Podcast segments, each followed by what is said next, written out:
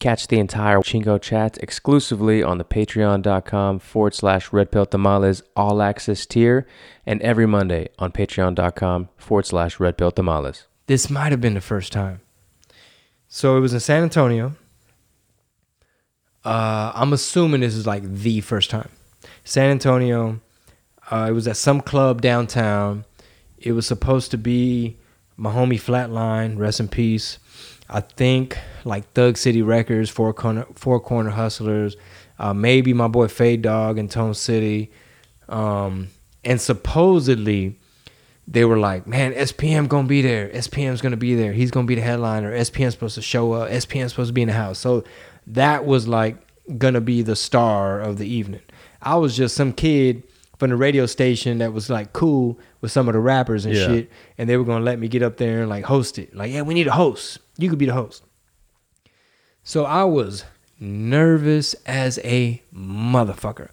I was like anxious, anxiety out the wazoo, um, insecure, no confidence, uh, just super afraid because I'm like, man, they're not gonna get it.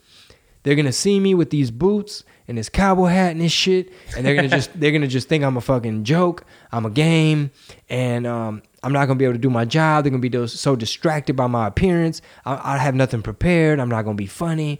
How the fuck do you even host? This is so scary. SPM's gonna be there. He's gonna judge me. Ah. So we're in the parking lot, and it's like I'm having to get on a roller coaster ride. That's how I felt like, because I'm like, man, what if the sh- maybe the show will get canceled, and I won't even have to go up there and be ridiculed, and um, you know I won't have to pass out and faint in front of everybody from fucking nerves, mom spaghetti like Yeah. Eminem.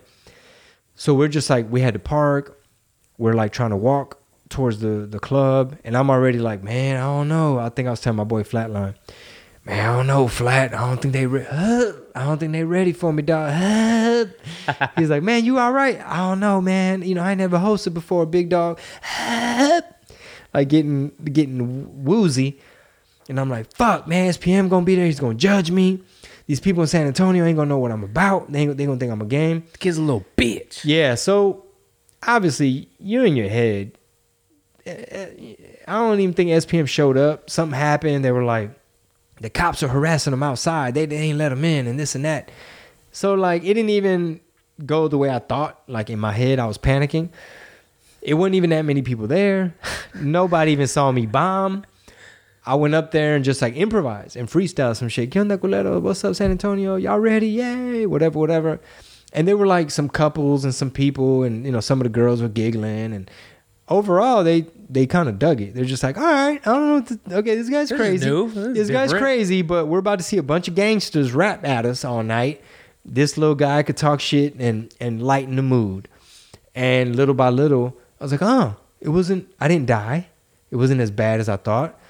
So little by little, it's like, hey man, when's the next show? Like, you know, I, I like to be a part of it. You know, let me just get you know a couple minutes.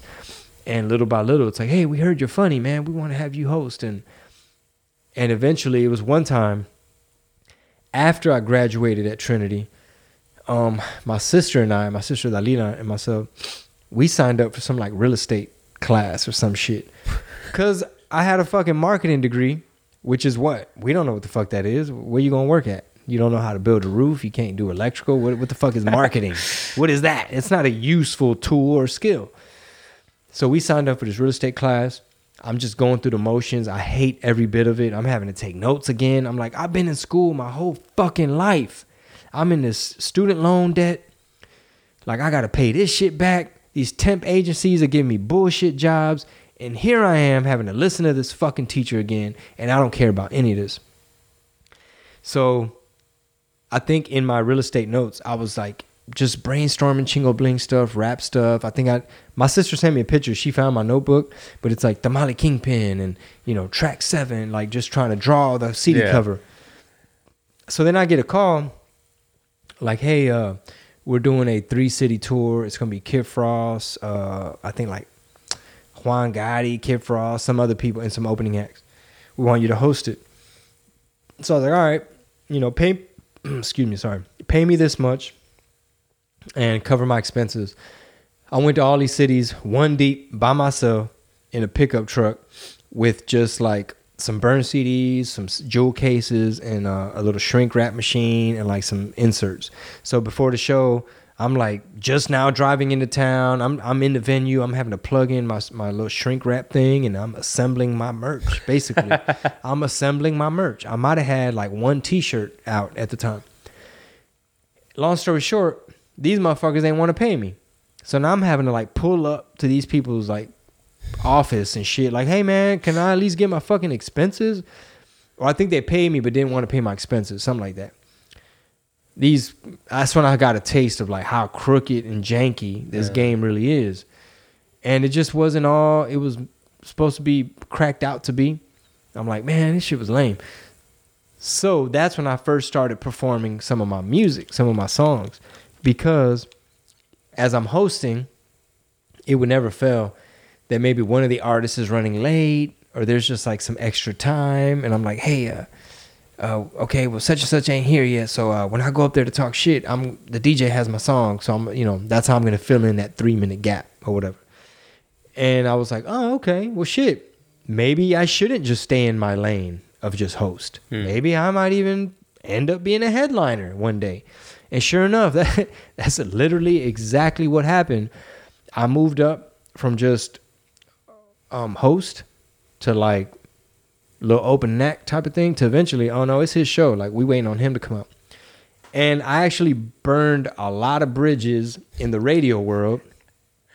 One time Pitbull had to like kind of save my ass. It was one of the many times he had to save my ass.